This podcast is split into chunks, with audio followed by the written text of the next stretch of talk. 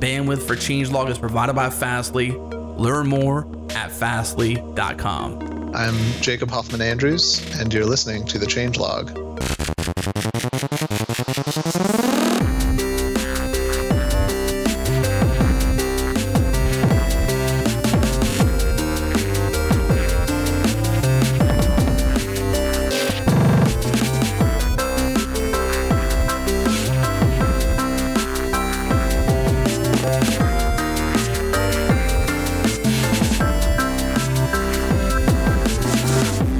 Everyone, this is The Changelog, and I'm your host, Adam Stachowiak. This is episode 243, and today we're joined by Jacob Hoffman-Andrews. Jacob is a senior staff technologist at the EFF. He's also the lead developer on Let's Encrypt, which is the free and open automated certificate authority.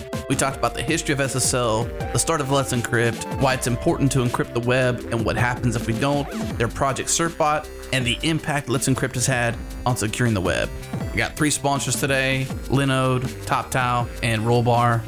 First sponsor of the show is our friends at Linode. We host everything we do on Linode servers. Head to linode.com/changelog. Get one of the fastest, most efficient SSD cloud servers, SSD storage, 40 gigabit network, Intel E5 processors. Use the code CHANGELOG2017, $20 in credit. Head to linode.com/changelog. And now on to the show.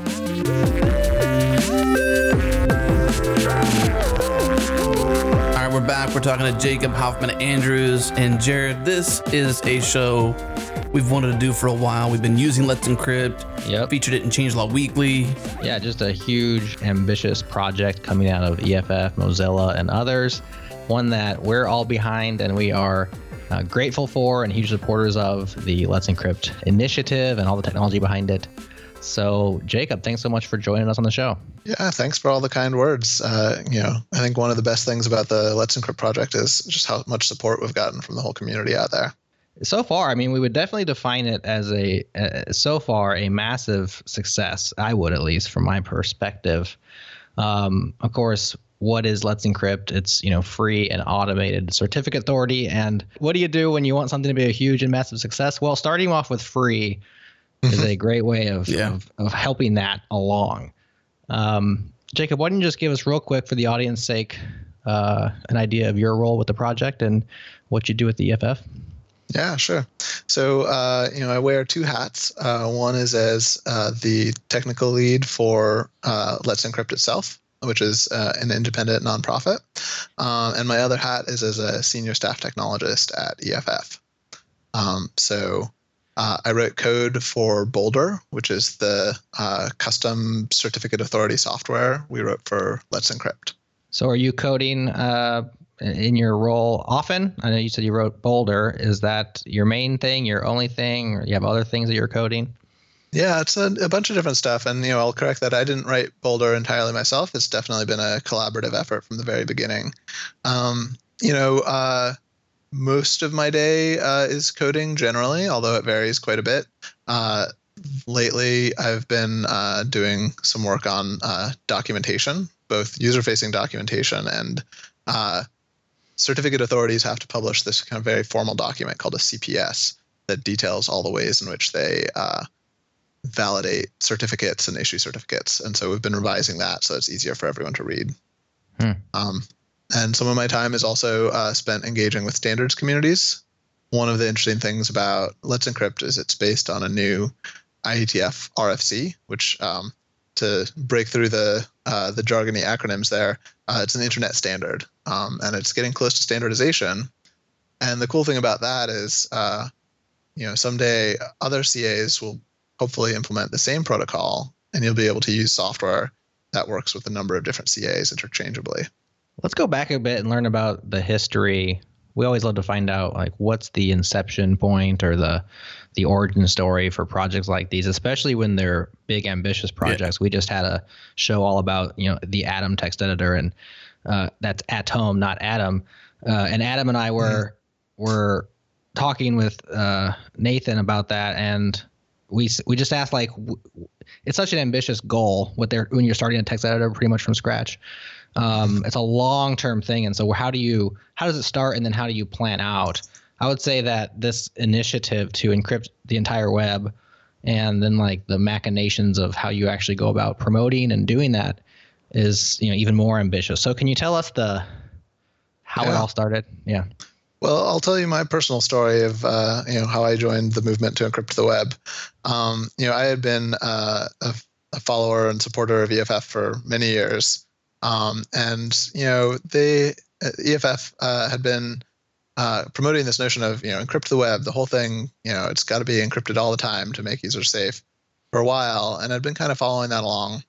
And in October 2010, I was working at Twitter at the time. And Eric Butler published this Firefox extension called Firesheep. And it did this clever thing. It took an attack that everybody already knew about and made it really accessible and obvious. So the problem with HTTP, which is the non-encrypted version of HTTPS, is that somebody with network access can sniff your web browsing as it goes by, and that includes not only what pages you're visiting, but also your cookies. And your cookies, when you're logged into a website, are what authenticate you to the site. So if you can copy somebody's cookie, you can become them. So Firesheep demoed this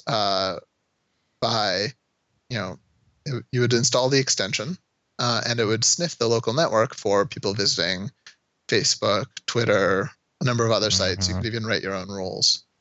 And it would make it really easy, and it would pop up not only people's handles, but their avatars. And you could say, oh, who's this? This person's on the network. I want to become them. And you just double-click on it. It sets your cookies, and suddenly you're in their account. So I was thinking, wow, this is a really good demonstration of why we need HTTPS. And we're at kind of this unique tipping point in the history of the web where HTTPS has gotten cheap enough to implement. I think Gmail had just recently enabled it for Gmail access and had kind of published a blog post saying, hey, this is actually pretty cheap and easy. Combined with that, there was this this demonstration of why it was so important. So I started working within Twitter to make all of Twitter HTTPS. I expected that to be a 3-month project. It wound up taking about a year.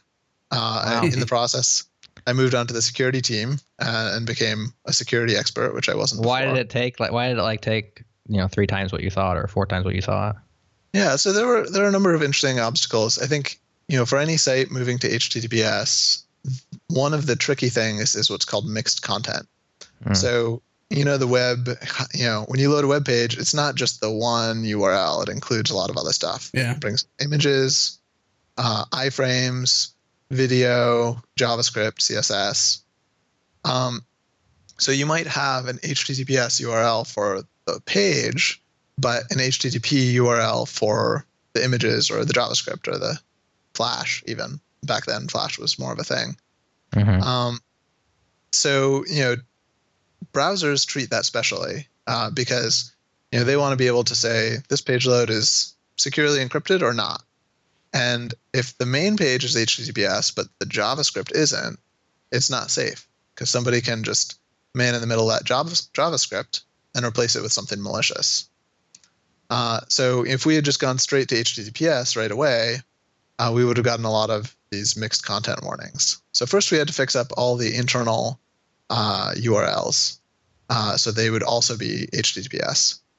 But the big problem then was there was a lot of third-party content. So, if you tweeted a YouTube video, for instance, or a Flickr image, the page would load JavaScript and images from this third-party source. So we had to make sure all those third-party sources had HTTPS. Wow. And some of them didn't yet, and so we had to go bug them. So that was kind of on the mixed content front. The other interesting thing was we were deploying a new load balancer at the time, and there's some concern about how load balancing HTTPS to the old front ends would work. So we waited on the deploy of that so we could really scale it up and be faster. You mentioned the cost had become low enough to implement SSL or to implement HTTP2. What does involve HTTPS? Sorry, not two. My bad. What's the actual cost behind that to make it? So your example was Gmail, and they said that it become low cost enough to actually implement. What's the cost to bear when doing this at that level? Yeah, so there's, I think, let's say maybe three main costs I like to talk about. You know, the one that used to be a big deal that people, you know, thought was a big deal was CPU cost. So, you know, encryption was expensive, and if you enabled it for all your users, you know, you might see a big spike in the amount of CPU you used, which would mean you'd have to buy more machines sooner. But computers were getting faster. And so one of the key figures that Gmail published in their blog post was 1%. They found that the CPU usage went up only 1% after turning on HTTPS for all their users. And one of the interesting things about, you know, cryptography is, you know, the computers getting faster means that they can do the encryption faster. It also means that, you know, somebody trying to break encryption can go faster and try to break it faster, but not at the same rate, right? So it's not like, oh, encryption got twice as weak when the computers got twice as fast. I mean, in some very technical way, you can, you know, brute force twice as fast, but the margin of difficulty is high enough that we're still safe. Yeah, because I mean, the whole point of the process is it's easy to calculate on the one side and it's really hard on the other, and so your processor speed, your wins are bigger than your losses in terms of that. The one that I always thought about was the network cost or the connection cost. Is that your number two? Yeah. So actually, that's a good point. I should bump the list to four. So you know, in terms of performance, you know, what somebody sees when they're loading your web page. There's a bit of a performance cost for the handshake. So normally when you connect to a website, you do a regular TCP handshake, which costs about 1.5 round trip times or RTTs. So that can be commonly on the order of like 150 milliseconds, depending on your connection. When you connect to HTTPS, on top of the regular TCP handshake, you also need to do a TLS handshake. TLS is the encryption protocol that underlays HTTPS. So that adds another 1 or 2 round trips to that first page load. That can be mitigated somewhat for reconnects. So you know, if you're connecting to a web page for the second time, you can take advantage of some cached information and bring that down to 1 round trip time. So there's, you know, and a slightly increased time to load cost for HTTPS on the order of, you know, tens to hundreds of milliseconds, depending on how bad your connection is. But you mentioned HTTP2 earlier, and I think this is a really good time to introduce what HTTP2 is. Do you want to talk a little about HTTP2? Sure. Yeah. One of the big problems with HTTP1 is that you only get to request one resource at a time. So you have to request it and wait for the full response, and then request it, request another one, wait for another full response. And so in order to load pages faster, browsers started opening multiple connections to the same host. And so they would kind of get this simultaneous download advantage. But this has a number of flaws, and I won't go into the flaws in a ton of detail. I think you could do a whole show on HTTP2, but the gist of it is, you know, we needed a protocol revision that would let browsers request a whole bunch of stuff and servers to kind of send it back as it came in. And that allows a really big performance win. So that protocol was originally called Speedy. It got standardized, and it's now called HTTP2. And one of the tricky things about it is it's such a radical departure from how HTTP1 was encoded that it wasn't really practical to deploy over HTTP because you have a number of what's called middle boxes. So these are machines that sit on a network and try to intercept traffic, especially HTTP traffic, and do something to it. They might be caching. They might be siphoning off a copy for inspection. They might be scanning for viruses, but a lot of these middle boxes screw up HTTP in various ways, or they don't cleanly pass through things they don't recognize. So the implementers of HTTP2 decided that it would only be supported on encrypted connections because the middle boxes can't generally interfere with those. It was the only practical way to deploy it. So what that means is today, the incentives are a little flipped. You actually get a performance win from using HTTPS because if you do, the browsers accessing your site can upgrade to HTTP2, and so you get all these great multiplexing wins. So that was a very nice summary, by the way. We do have a show, Adam. I didn't get a chance to pull it up, but Ilya Grigoric has talked to us on a show about HTTP2. So for those interested, want to go deep into that, Ilya knows tons about HTTP2. I don't have a show number, so we do have a search function now on our website, which people have been asking for. Just go there and search that. You'll find that episode, and it's very good. So you were going through your list of you get the number? Cool. Episode 161. So changelog.com/161. Cool. Did you use our search function? I did. Very nice. Very nice. That's dog food in y'all. Well, the only problem is, I'll say here on air, is that I had to put the / in there. So there's two searches technically you could do.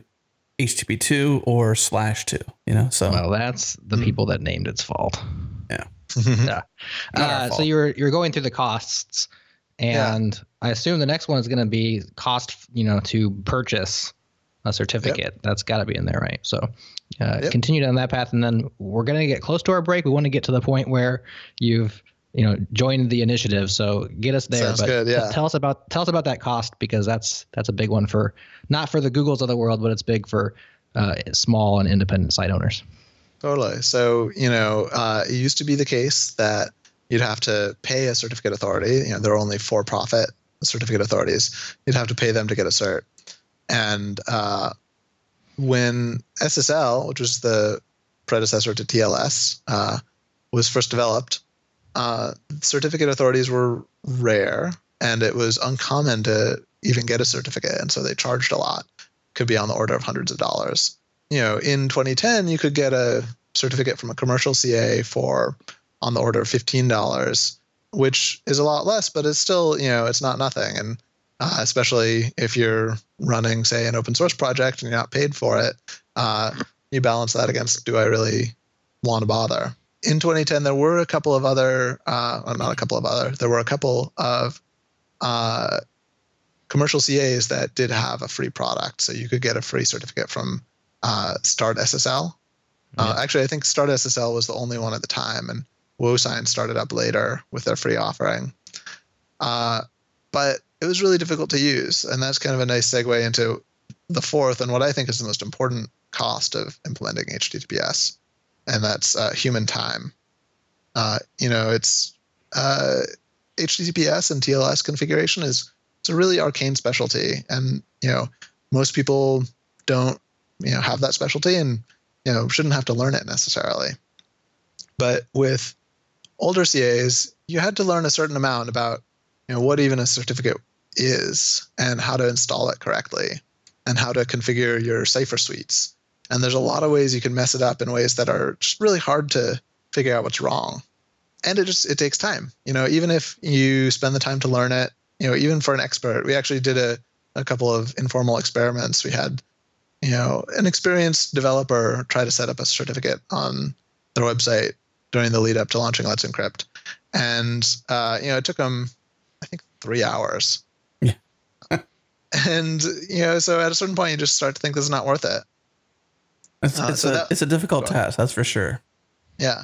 So, you know, and this was all in the context of, you know, we started this branch of the conversation talking about working at Twitter. You know, we had dozens of certificates we had to manage. And, you know, we had a pretty big engineering staff at the time. But, you know, even then we would screw it up from time to time. You know, would forget to renew a certificate or would misconfigure one. And it consumed a lot of time from some skilled engineers. So... you know, those are the things that kind of got in the way, but eventually we turned it on, and you know the cool thing now is if you use Twitter, you don't even have to think about HTTPS. It just happens for you. So you spent that year at Twitter getting them on HTTPS, and then at a certain point, the Let's Encrypt initiative and the EFF either came to you or you came to them. Get us there. Yeah, so I came to EFF. I was thinking, you know, I really want to reach out and do more for the web in general. At the same time I had been working on HTTPS, some folks within EFF and within Mozilla had independently been trying to get a certificate authority started for kind of the same reasons, right? They saw the need to encrypt the web. They saw that the lack of free certificates from a nonprofit automated CA was an obstacle, and they wanted to improve that. So I joined up and started working on the project. And, in 2015, we launched. We started a beta, I think, in September or October, a closed beta, and then we opened it up to the public in December. And since then, it's just been kind of like a rocket. On fire, yeah. Yeah, we've issued, the main stat we count is not the number of certificates we've issued, but the number of certificates active. There's some reasons for that around certificate lifetime, but the number of active certificates issued by Let's Encrypt is about 30 million at this point. Wow, that's huge. That's 30 million sites or servers that previously were not being encrypted and previously subjected to this potential man-in-the-middle issue, whether it's depending upon the service, obviously, but they're at risk. Yes. Yeah, so well, some they could of those, have been using other. That's true. That's true. They could have been using others, but obviously, still, maybe half aren't. Well, actually, a lot more than that. A colleague of mine actually did this analysis. We can talk about CT logging in a little bit, but basically, there's enough data available to publicly to make an estimate of what percent of these certs are to sites that are newly encrypted. Wow. And he found that it was over 90%. Wow, that's huge. Yeah. That was right. Excellent. Jared. Pretty close to right. For the first time close. Ever. Within an order of magnitude. You're pretty close. Very close. Cool. Well, we're hitting up against our first break. On the other side, we'll get into the nuts and bolts. What's it take to be a certificate authority? What is Boulder? We'll talk about the ACME spec and Certbot right after this. Our friends at TopTal are longtime supporters of this show. If you've ever had to quickly scale your team, you know how hard it is. You have to go through all this hassle of writing job descriptions, adding them to your website, or maybe you have to hire somebody just to go out there and find the candidates for you. That's a lot of work, a ton of work that you don't have to do if you call my friends at TopTal. They do all the work for you to find the right candidates for your positions. Plus, because they have a very rigorous screening process to identify the best, you're only getting qualified candidates for your open positions. Head to toptal.com to learn more. That's TOPTAL.com. Tell them Adam from the Changelog sent you. If you'd like a more personal introduction, email me, adam@changelog.com. And now back to the show. All right, we're back with Jacob. And Jacob, I'm assuming it's a lot of work to set up a certificate authority. Is that fair to say? And take us through it. What all does it require, and what work have you and everybody involved put into it? Yeah, so you're definitely right. It's a lot of work. And I'll go through a bunch of the stuff, and I should clarify, a lot of this was not done by me. There's a whole team that spent a lot of work doing this. So the first question is, to be a certificate authority, it doesn't mean much. You could become a certificate authority today. You can create a CA certificate on your own machine and issue your own certs. But nobody would trust them, right? Yeah. If you loaded that on a web page, people would get a warning when they reached it. So you need your root CA certificate to be in trust stores. So that's in operating systems or browsers or things like Java. On Linux, there's usually a package called CA certificates that ships down a bunch of these trust anchors. And the problem is, even if you were to convince all of those, so we call them root programs, the programs that manage who gets to be a CA and who doesn't, even if you convince them all simultaneously to let you in today, there's all the older software that doesn't yet trust your root CA certificate. So the usual way around this is what's called cross-signing. You get somebody who's already a CA to sign your root CA certificate or an intermediate and essentially vouch for you and say, this organization knows how to safely issue certificates, and based on our existing presence in these root stores, certificates from them should be trusted. So that's step one, finding somebody to cross-sign for you. So Let's Encrypt was very lucky to find IdenTrust, who is willing to cross-sign for us. And so, you know, even if you are running an operating system that, you know, was built years before Let's Encrypt existed, you can still, your browser will still load Let's Encrypt certificates successfully because of that cross-signature. Now, in order to get that cross-signature, you have to meet a certain number of requirements and pass a certain number of audits. So, you know, first, obviously, you have to generate your keys and your certs. You want to generate those keys in an HSM or hardware security module. And the whole point of a hardware security module is to store crypto keys in a way such that even if somebody, you know, hacked you to bits, they still wouldn't be able to make off with the keys. They might be able to trick your HSM into signing something incorrectly, but they wouldn't be able to go make a copy of your private key. So once you've generated those certs safely and, you know, written down all the steps you took, or rather, first you write down the steps you're going to take, then you follow them all in what's called a key ceremony. You do it all in video, and you have auditors check that you did it all correctly. Really? It's all videotaped? Yep. Wow. Sounds like a, it's like a wedding. Yeah. The key ceremony, the videotape. Yeah, that's true, Jared. Yeah. I was telling our ops folks who performed the ceremony, you know, they should have robes and candles, but I don't think they did. Might have set off the fire suppression system in the data center.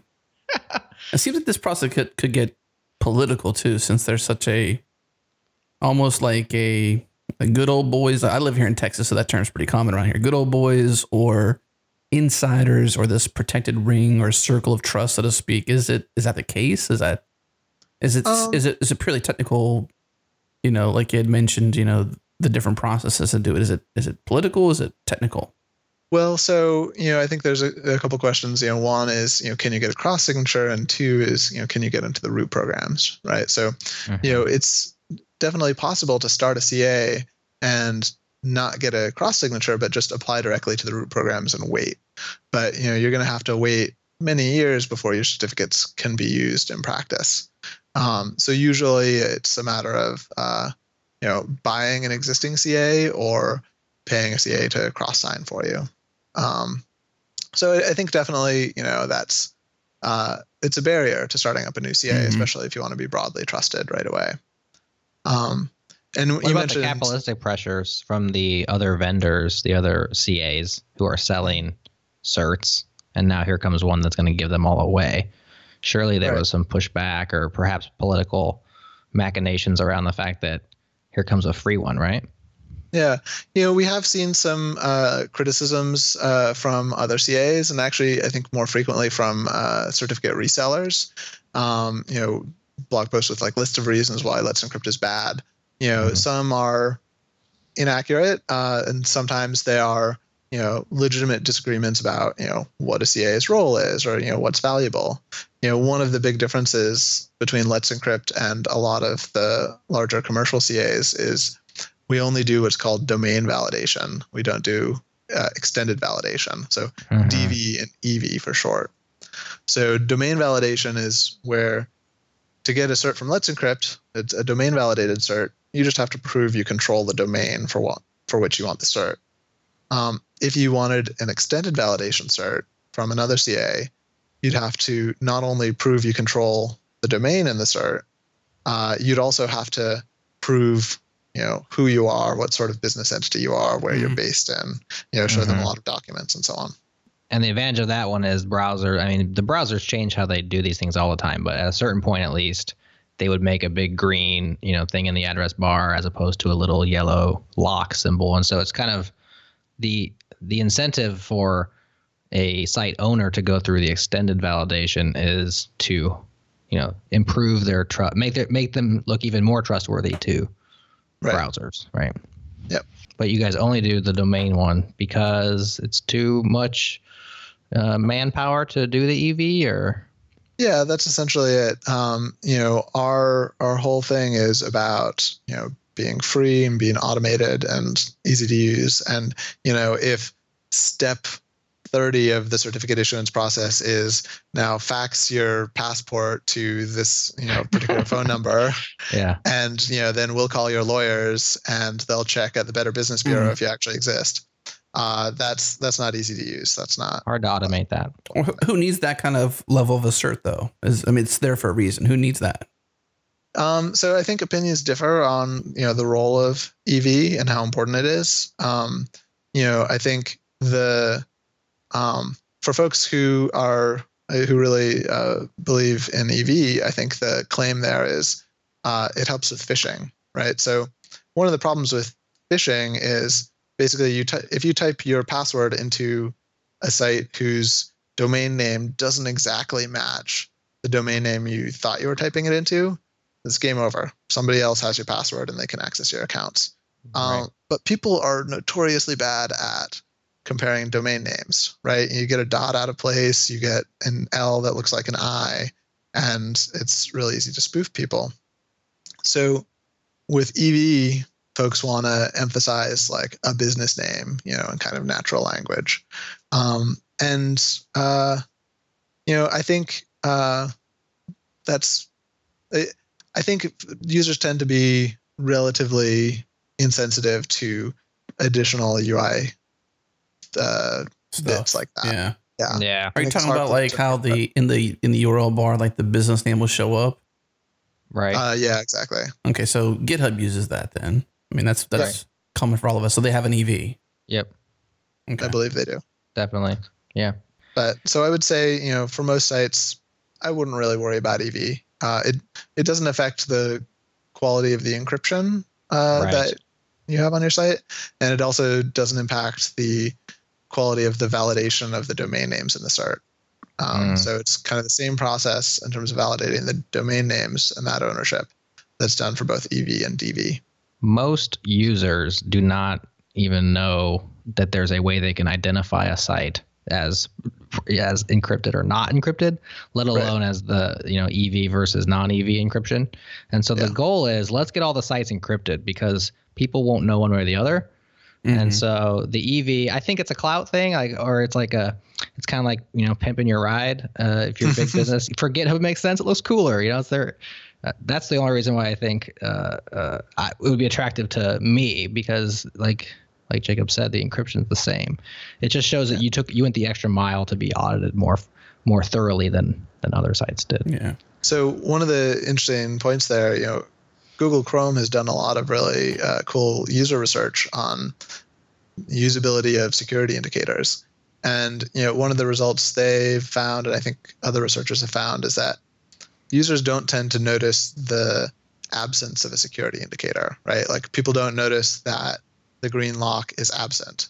Right. They do notice when something is present that says, oh, this is actually bad. Like if the safe browsing page pops up and says, this site might be phishing or this might be malware. They notice that. Mm-hmm. And so the long-term goal for Chrome and I believe also for Firefox is something called HTTP bad. So instead of marking HTTPS as better, they'll mark HTTPS as normal and HTTP as unsafe. I saw this article in Wired. I linked it up behind the scenes to Jared. This may be something you're familiar with, Jacob, but it was talking about this user experience of exactly what you're talking about, whether or not it's present and how they can best go about making general web users aware of whether the site they're on is encrypted or not or secure or not. Yeah.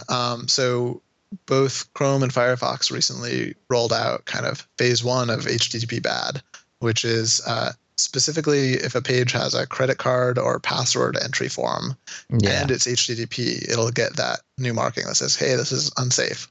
There's times too I actually put in like a username and password into a site that I've done the check. I know that the URL is correct, but for whatever reason they don't have that page secure. And I'm like, well, I mean, I look at the value of what the service actually is, and it's like, what do they have of mine that I got to worry about this? So like, what do you say to something like that, where even when the little pop up comes up and says, hey, this is not encrypted, you're putting your password across the wire, you sure you want to continue? And you're like, okay. I think you're wise to think twice about entering passwords and sites like those. I think, you know, I'd recommend anyone who has need of a site that doesn't encrypt its passwords should definitely send email to their support staff and say, this is a really big security problem. You need to fix it. And that's why Let's Encrypt is in place, is to... There's no more excuses, right? There's no more excuses. I mean, get your cert. Do it. Right. Let's move on a little bit from the CA requirements, because they are many and interesting for sure. But just to keep it moving along, let's talk about and Boulder. Jacob, do you want to go into Boulder, because it's your guys' implementation of the certificate authority? There may or may not be interesting things to talk about there. Up to you. Yeah. So you know, to talk about Boulder, I think first we have to talk about ACME. You know, so we had a number of goals with Let's Encrypt, and you know, one of the ones that gets the most attention is, of course, free certs and automated certs.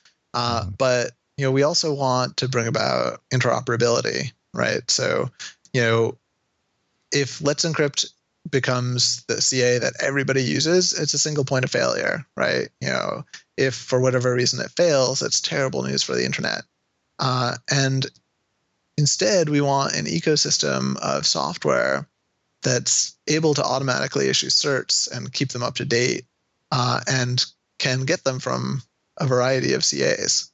And so that's the birth of the ACME protocol. It's a backronym for Automated Certificate Management Environment. It's also a nod to the Roadrunner cartoons. Boulder. All of Wile E. Coyote's stuff was ACME, right? Yeah, all exactly. Of those materials. A backronym. That's when you start with you started with ACME and said, "What can we figure out that makes this work?" Yep. Yeah, that's fun. So, you know, ACME was developed kind of alongside Boulder, and it's still in standardization at IETF. You can join the ACME working group and give feedback. We're in working group last call right now, which means we think it's pretty much done, and we're kind of sanding off the rough edges. So, because ACME was a new protocol, of course, we needed to write new code to support it. The most popular CA software out there in industry is called EJB CA, or Enterprise Java Beans Certificate Authority. But we decided to start from scratch, largely because we're implementing this new protocol. You know, we wanted to use Go for both memory safety and performance reasons. You know, certainly we didn't want to write in C. Java would also have been an option, but you know, Go felt like the right choice at the time, and I'm glad we made that choice because it's been a real pleasure to work with. So Boulder takes care of, okay, first, you know, in the ACME protocol, you have to create an account, and you know, this can be created automatically by software running on your web server. Then you say, I want a certificate for these domains, and the server says, okay, great. Here's what you need to do to prove that you own or control those domains. And there's three ways you can do it. They're called challenges in ACME. So one is the HTTP challenge. So it says, here, basically, this is a file I want you to create, and I want you to put it at a certain path on your web server under /.wellknown. So well-known files are this, you know, newish spec to, you know about robots.txt, right? Right. So of course, everybody knows where robots.txt is, but you know, we don't want to keep adding files at the top level of web servers, and everybody has to know they're special and has to prevent randos from uploading them. So now that place is /.wellknown. So when protocols need to register a certain path, it's under there. So that's HTTP challenge. Okay. Is there anybody else doing that besides you guys?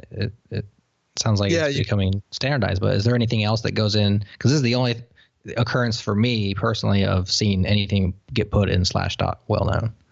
Yeah, there are a few. You know, it's starting slowly, but definitely I've seen other new protocols establish that. It's a handy thing. There was actually a talk I just watched from Brad Hill at Enigma about better account recovery, and Part of the protocol he was developing involved putting a certain file at a well-known URL.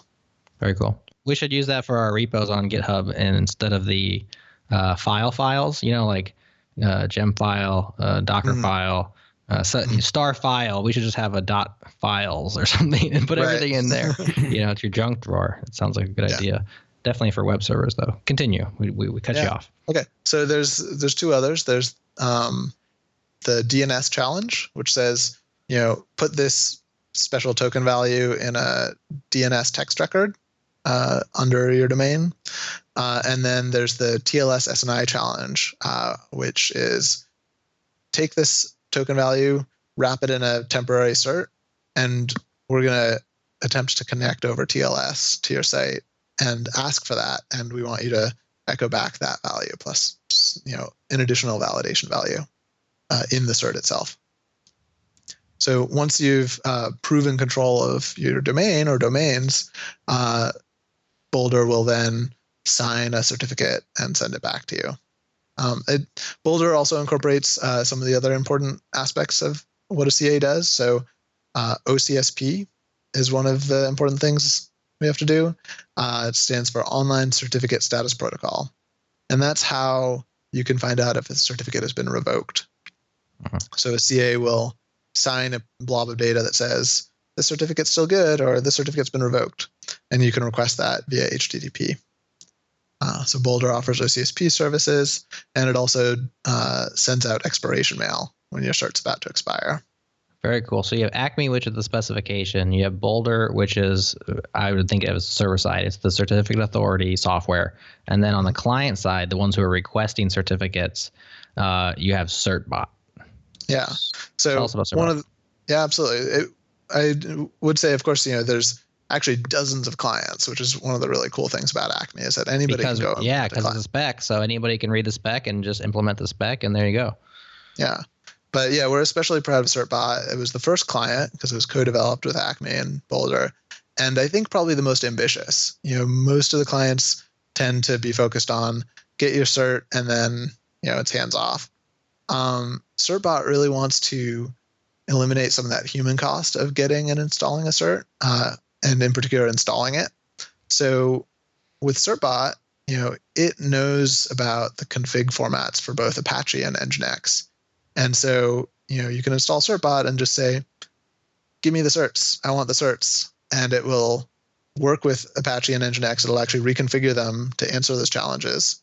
And then once it's got the certs, it'll stick those certs in the Apache or the Nginx config files. So, you know, you can have just a single command, run it, and it works. It's pretty magical. That's awesome. Oh, and including the updating, like the 90-day key updating? Yep. So Certbot has this command renew, and so you just put Certbot renew in your cron tab, or if you're using, you know, a packaged copy of Certbot for your operating system, usually it'll install the cron tab itself. And so that'll run actually twice a day and say, okay, is there anything that's expiring 30 days from now? If so, you know, get it again, renew it. Yeah, that's excellent. Certbot has a homepage at certbot.eff.org. Just have to mention, I have a question about this. I just wanted to say there's a little like wizard around installation, and where you pick which software you're using, which operating system you're on, and it will tell you the instructions for getting Certbot all set up, specific to your web server and your Linux distribution, or if you're on Unix or what have you. Mm-hmm. Very cool. You know, we talked about how successful this effort has been and is being. At the top of the show, I said, well, you make it free. That's a good start. You know, free plus easy is usually a recipe for a win. And so Certbot, you know, as the first client, it started off not so easy, right? Like, of course, private beta, public beta, things are buggy, things are more difficult. But it seems like you guys have really gone the extra mile, especially with like you hit this page and you know exactly how to get Certbot set up for your specific scenario. It seems like you guys are really trying to make this easy on people. Yeah, that's job one, right? Is make it super easy, allow more people to do it. I could be just an idiot, but one time I did try to use Let's Encrypt on a DigitalOcean server when we were running WordPress. So this is probably about 12 months ago, at least about a year ago. And I was using a DigitalOcean tutorial to do it, and I got stuck and I could not do it. So I don't know if I'm the idiot or if the tutorial was just dated, but I was lost. So this is helpful now, the Certbot. Yeah, I think, you know, there's always more work to be done on Certbot. Certainly there's a lot of places you can get stuck. And, definitely, there are a lot of tutorials from the early days of Certbot where like a lot of stuff has changed since then. And yeah, they have a lot of PageRank because people were really excited and they linked to them a lot. Yeah. But yeah, I think it can backfire sometimes. Yeah, I think now probably the best tutorials are on the Certbot page, but you know, if you find one that you think is better, send us a pull request and make our documentation better too. Let's talk a little bit about the expiration and the renewing. So on the easy side, sometimes it's easy to get set up, but then you have this 90-day renewal. And if you don't have software that automates everything, because you want it to be automated, but there are circumstances today, for instance, if you're on Heroku, if you're using S3, like static web hosting, you still have to take the challenge, upload the file to the well-known directory and get that renewal. And because it's every 90 days instead of perhaps once a year, it's actually, for certain of our sites that I manage, has kind of increased my overhead of how much time Jared has to put into it, which is fine for now because I'm assuming eventually those will be automated. But tell us about the 90 days. What's the reasoning behind such a short window? And then let's talk about automation a little bit. So, you know, one of the things that's really unique about ACME, of course, is that it allows automation and, in fact, encourages it. So it's more feasible to do something every 90 days. Then there's also, you know, this question of is 90 days better, right? So one of the things that really motivated us in thinking about this was thinking back to 2014 when Heartbleed came out. So Heartbleed was this terrible vulnerability in OpenSSL that would just leak memory out to random users on the web. And it was figured out that this could include private keys. And so that meant that, you know, most of the private keys on the internet were potentially compromised at that time. But it was kind of impossible to know which ones specifically were. And a lot of sites rotated their keys at that time, but a lot just didn't get the memo. And so, you know, for a pretty long amount of time, there were still, you know, keys available on the web that had been served using vulnerable versions of OpenSSL. If you have a large ecosystem of Let's Encrypt clients that are reissuing every 60 days, you know, with that 30-day buffer, you know, the window of exposure to one of these kind of internet-wide bugs is a lot less, assuming they're rotating their keys at the same time they renew. So that's a big benefit to 90-day certs. And it also encourages automation. So, you know, I think what we've seen from a lot of hosting providers is that, you know, they have wanted to help automate this for their customers because it's really a big win. Whereas I think, you know, if we had chosen the traditional year-plus time window, you would see a lot of hosting providers saying, oh, we don't really care. You can go through this really tedious process once a year of uploading the file and running the client yourself. And that's really not the experience we want for people. We want hosting providers to just turn it on for you. We want most people to never have to think about HTTPS. And I think, you know, we're getting there. I think more and more hosting software is incorporating that. I know WordPress has a Let's Encrypt plugin now. And also WordPress.com, the paid hosted version of WordPress, they're a Let's Encrypt sponsor. And they automatically issued for everyone who has a hosted domain with them. So if you use their service, you have HTTPS. You didn't even have to like check a box. And that's, I think, the future of the web is it just works. Yeah. What about at the web server level? During the breaks, we were talking about Caddy, which is a Go web server that is integrated Let's Encrypt. We've had shows with Matt Holt on Caddy, both on the Changelog and on Go Time. So that's a great instance of like, well, if Caddy has it, then you just get it for free if you're using Caddy as your web server. But what about the big ones? Like, can you get it integrated into Nginx? Could you get it inside Apache? So there's you don't even have to have a separate client that integrates into them. You just have it inside of your Nginx. Yeah, Caddy is great. I really think like that's how we want the Let's Encrypt experience to work. You know, it's HTTPS first, and that's considered a core part of the web browsing experience. You have definitely talked to folks from the Apache and Nginx projects, and you know they're supportive. So far, I think the approach has been this is most appropriate as kind of this external configurator for now. I think there's some obstacles in the Apache module system that make it relatively hard to give as smooth an experience as Caddy would. But I think in the long term, you know, I would like to think that's a possibility that the major web servers could just integrate ACME support and it just works. Well, we're coming up on our next break. So when we come back, let's talk about like next challenges being faced, maybe even some public awareness in terms of like how the community can kind of step in and help this mission of encrypting the web. So we'll take this break. We'll be right back. Rollbar puts errors in their place, full stack error tracking for all applications in any language. And I talked to Brian Rude, the CEO and co-founder of Rollbar, deeply about what Rollbar is, what problem it solves, and why you should use it. Take a listen. How do you build software faster? Like, how do you build better software faster? And there are tons and tons of aspects to that. Like in Ruby is like, can you have a better language? Can you have better frameworks that help you be more expressive and more productive? So the flip side of that is like, after you've built something that works, or at least mostly works, how do you like go about getting it from working to like in production and actually working? How do you cover the edge cases? How do you find things you missed? How do you iterate on it quickly? And that's kind of where what we're trying to do comes in. So we're trying to say, after you've shipped your software, you're not done. You know, there's still work to do, and we want to help make that process of maintaining and polishing and keeping things running smoothly be really, really, really easy. So like developers spend roughly half their time debugging, right? So anything we can do to make that process better is going to have a huge impact. All right, that was Brian Ruse, CEO and co-founder of Rollbar, sharing with you exactly why it fits, why it works for you. Head to rollbar.com/changelog. You get the bootstrap plan for free for 90 days. That's basically 300,000 errors tracked totally for free. Give Rollbar a try today.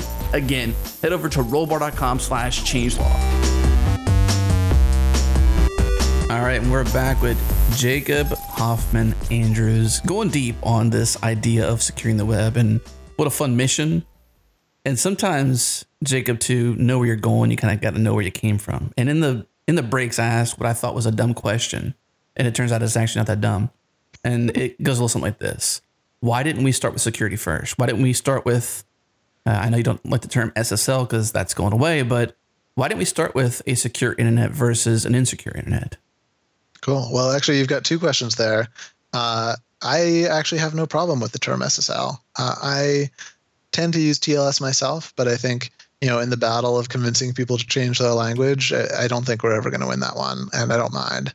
On Let's Encrypt's website, we call it free TLS/SSL certificates, so people can actually find us with the terms. Yeah, you got to do that for Google searches, right? Because people are going to be searching for SSL, even if that's not necessarily the protocol being used nowadays. But, you know, I also try to say HTTPS more than either of those, because that's like the thing that people who are not technical recognize more. You know, it's the thing that shows up in their URL bar. If I'm being honest, the reason I don't say it is because I can't say it. It just never comes out right.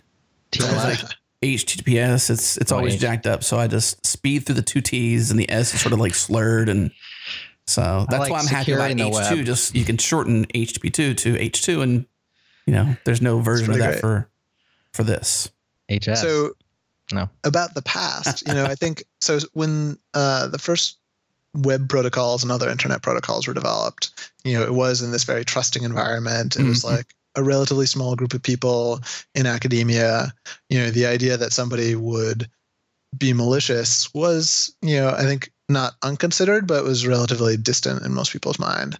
But I think the, you know, much more interesting question is like, why didn't the point we're at today, why didn't we get here a lot earlier? Yeah. You know, SSL was developed in the 90s and later became TLS. And so why didn't it just take off like wildfire? You know, some of it was CPU costs, but I think a big portion of the blame lands at the feet of the US government and something we call the crypto wars. Oh, or now we have to call them the first crypto wars.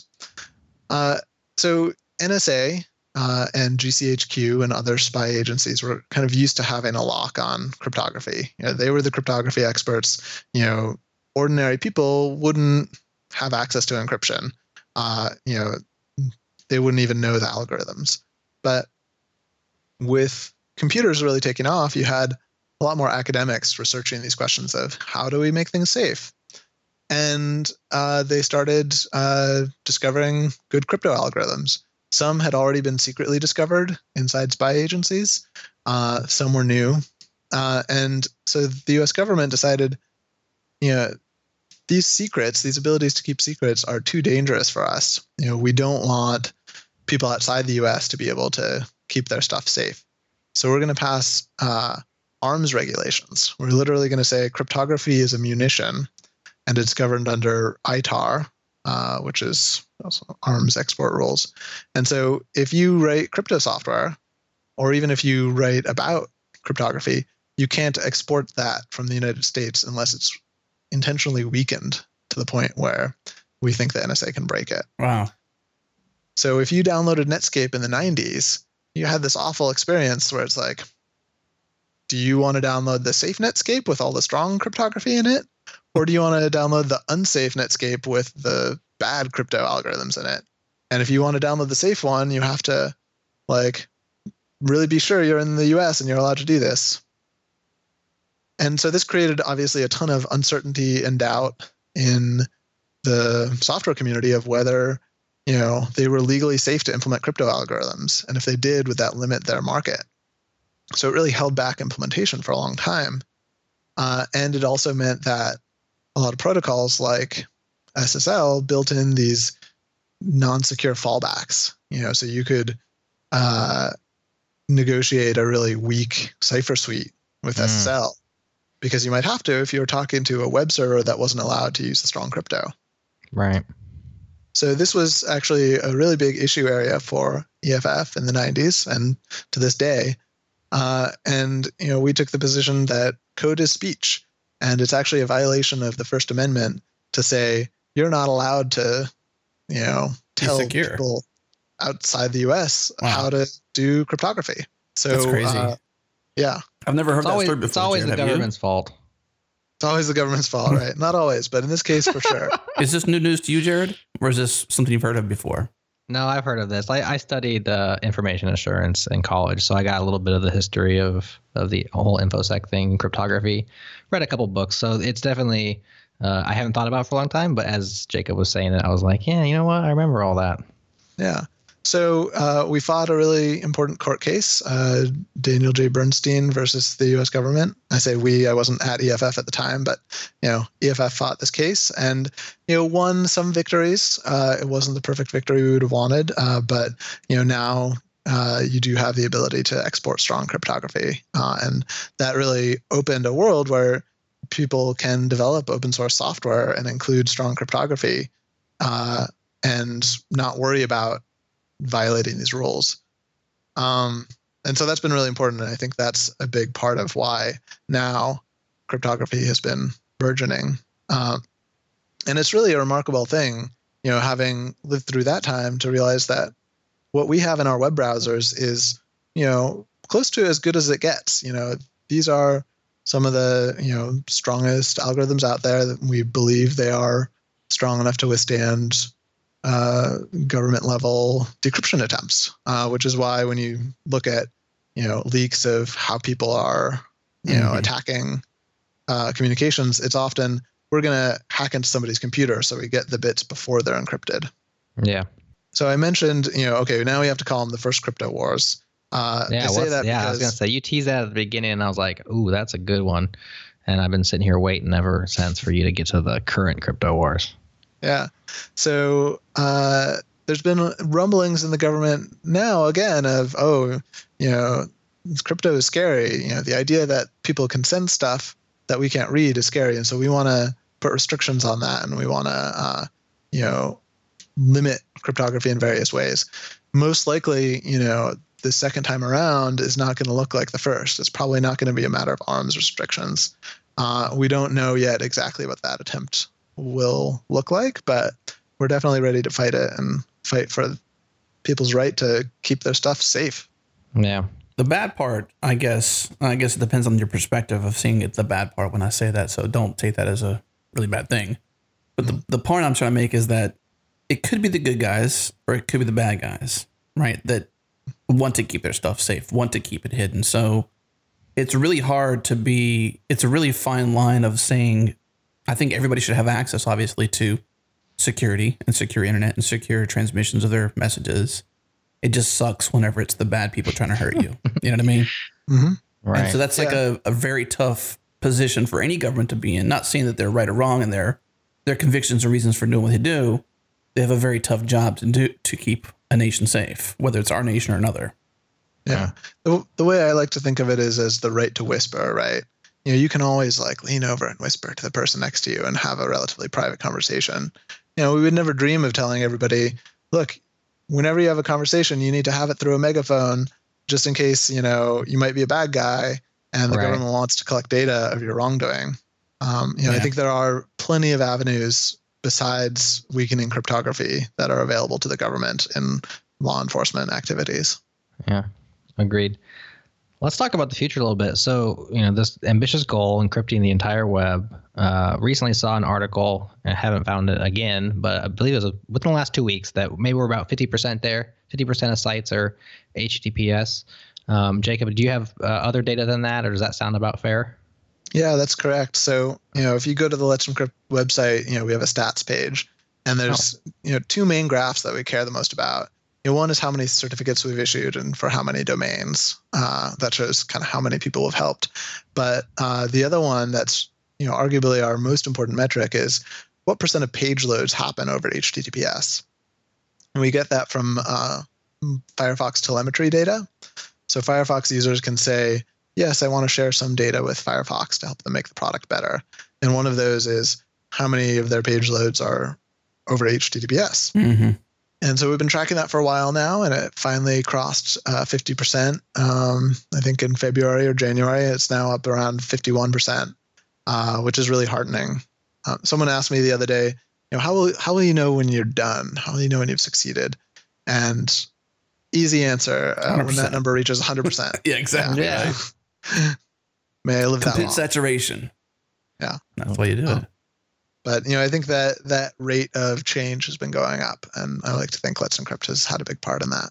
Well, I mean, to get to that kind of position, though, to even get to 100% or even 50%, you know, it takes a lot of effort. And I guess a question behind the scenes here is, like, how does this happen financially? Like, how do you fund making this possible? Is it through donations, nonprofit, you know, collaborative partnerships with companies like Mozilla or others that you mentioned in this call here? How does this, what powers Let's Encrypt? What makes it happen? Yeah. So Let's Encrypt is an independent nonprofit. The nonprofit name is actually ISRG, Internet Security Research Group. But basically, ISRG and Let's Encrypt are synonymous. Yeah. And ISRG gets all of its fundings from donors and from sponsors. So, you know, we started out with some pretty big sponsorships from large companies. ACME and Cisco got us off the ground. Once we launched, a lot more companies came in and have been really supportive and have given us big donations. And so that's where a lot of our money has come from. But we also, you know, we don't want to be solely funded by companies and web hosts. You know, we love them. We love how, like, they're broadening HTTPS adoption, but we really want to also be accountable to users. And so we do also solicit donations from individuals. We ran a crowdfunding campaign or a fundraising campaign this winter, raised a whole bunch of money from individual contributions, and we're planning to keep doing that on an ongoing basis. Well, on that note, you can actually go to letsencrypt.org/donate. If you'd like to do that now, it's like a lot of options, $25 through $2,500, whoever got that kind of money, or a one-time custom, which could be, you know, $1 million, who knows? Yeah. You know. Especially if previously you were paying annual fees for certificates, you know, you could just take that money, and instead now you're saving it every year because of Let's Encrypt, give a portion or all of it to them instead, and it's a win-win. Yeah. I would say win-win-win. Because a lot of winning going on here. Who else is winning? Everybody. The users are winning as well. That's right.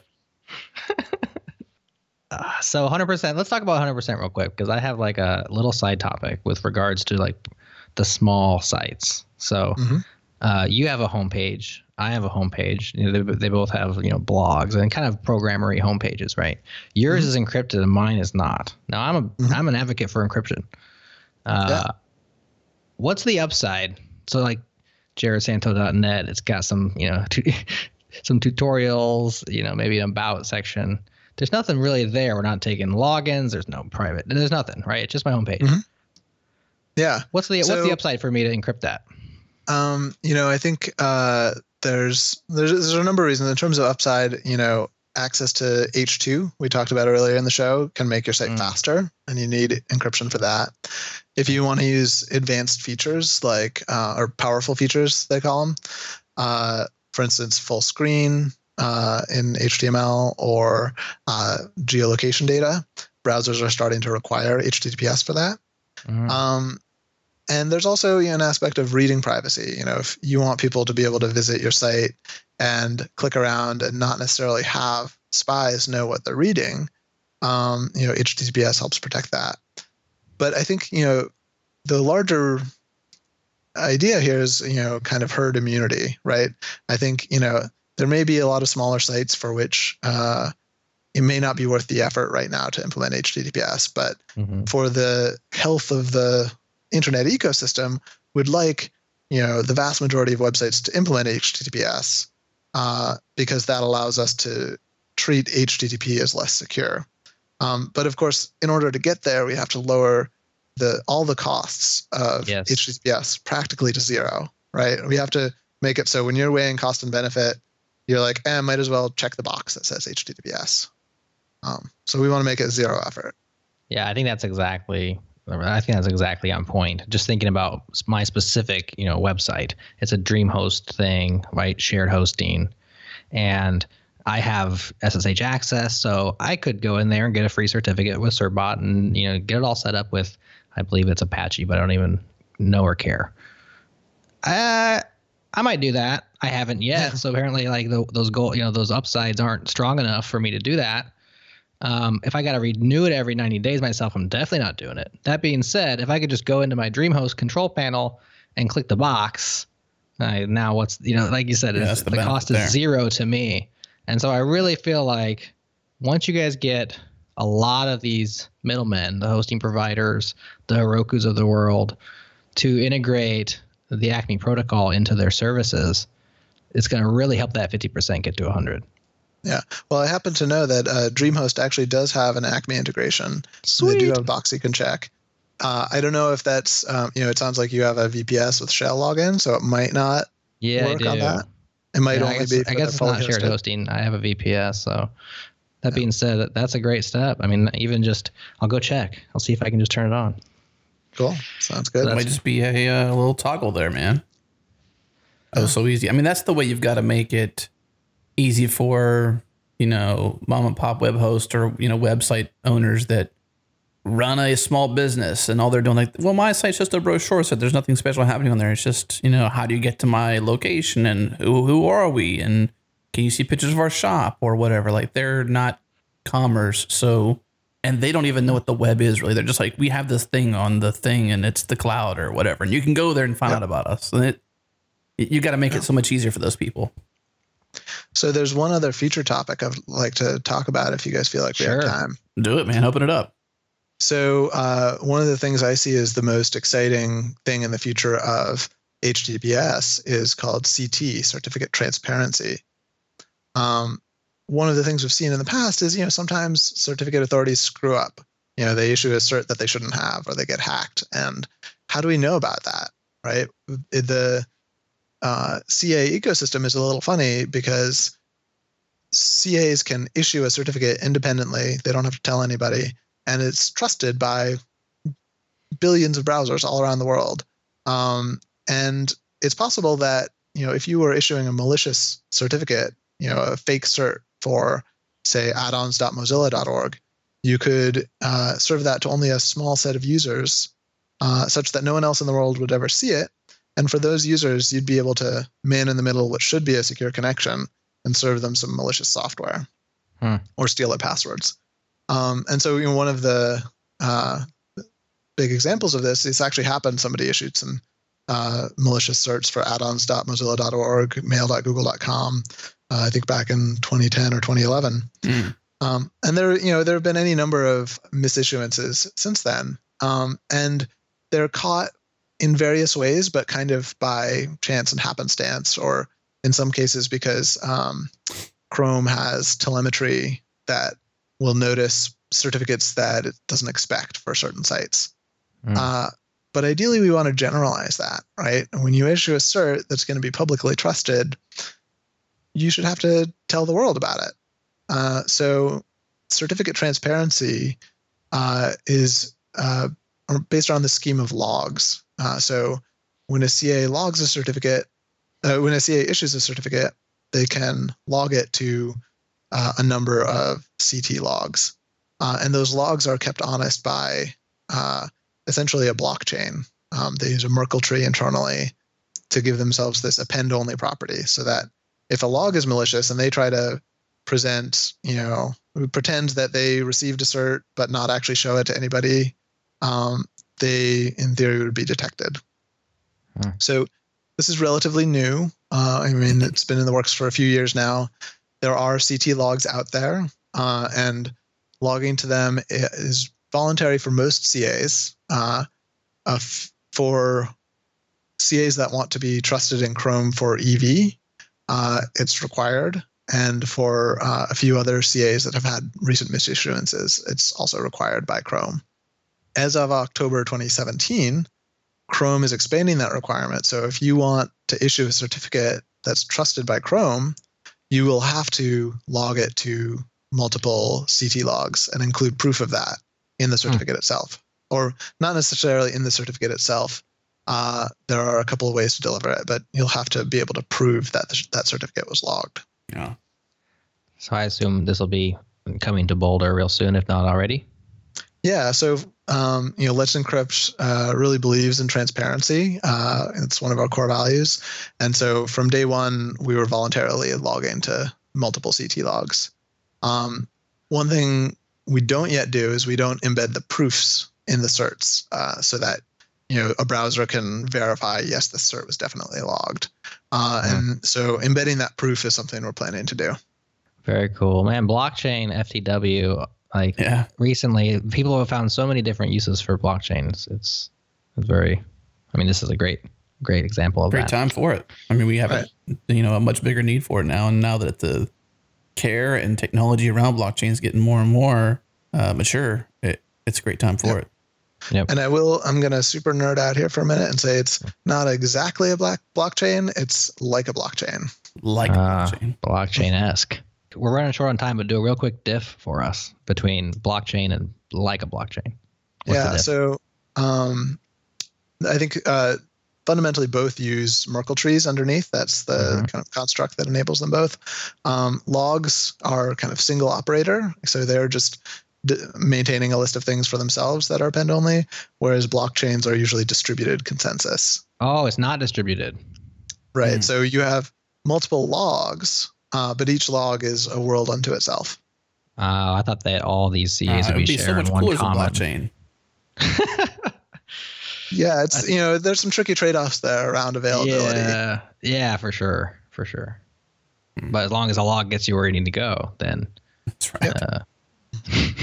That's a weird sentence I never thought I'd say. As long as a log gets you where you need to go. That's right. I feel like we're lumberjacks. Well, Jacob, let's close out with this, man. I'm sitting here thinking we've got all this great information from the show with you, and I'm kind of curious. Aside from donating, because we talked about that. We talked about how you're moving funding forward in terms of support to Let's Encrypt. You have corporations supporting you. You have an option for the caring public to donate, to support you. But for the developers out there listening to this show, they want to step in. They want to help. They care enough. They want to step in and make an impact. Aside from simply donating, what other avenues do you have available to those listening to the show that says, hey, I love this mission. What can I do to make this go further? Yeah. So, first off, we're an entirely open source project. That's part of the reason we're on this show. Boulder, Certbot, a lot of the stuff, all the stuff we rely on is available on GitHub. We have help wanted tags or good volunteer task tags on both repositories. So jump in.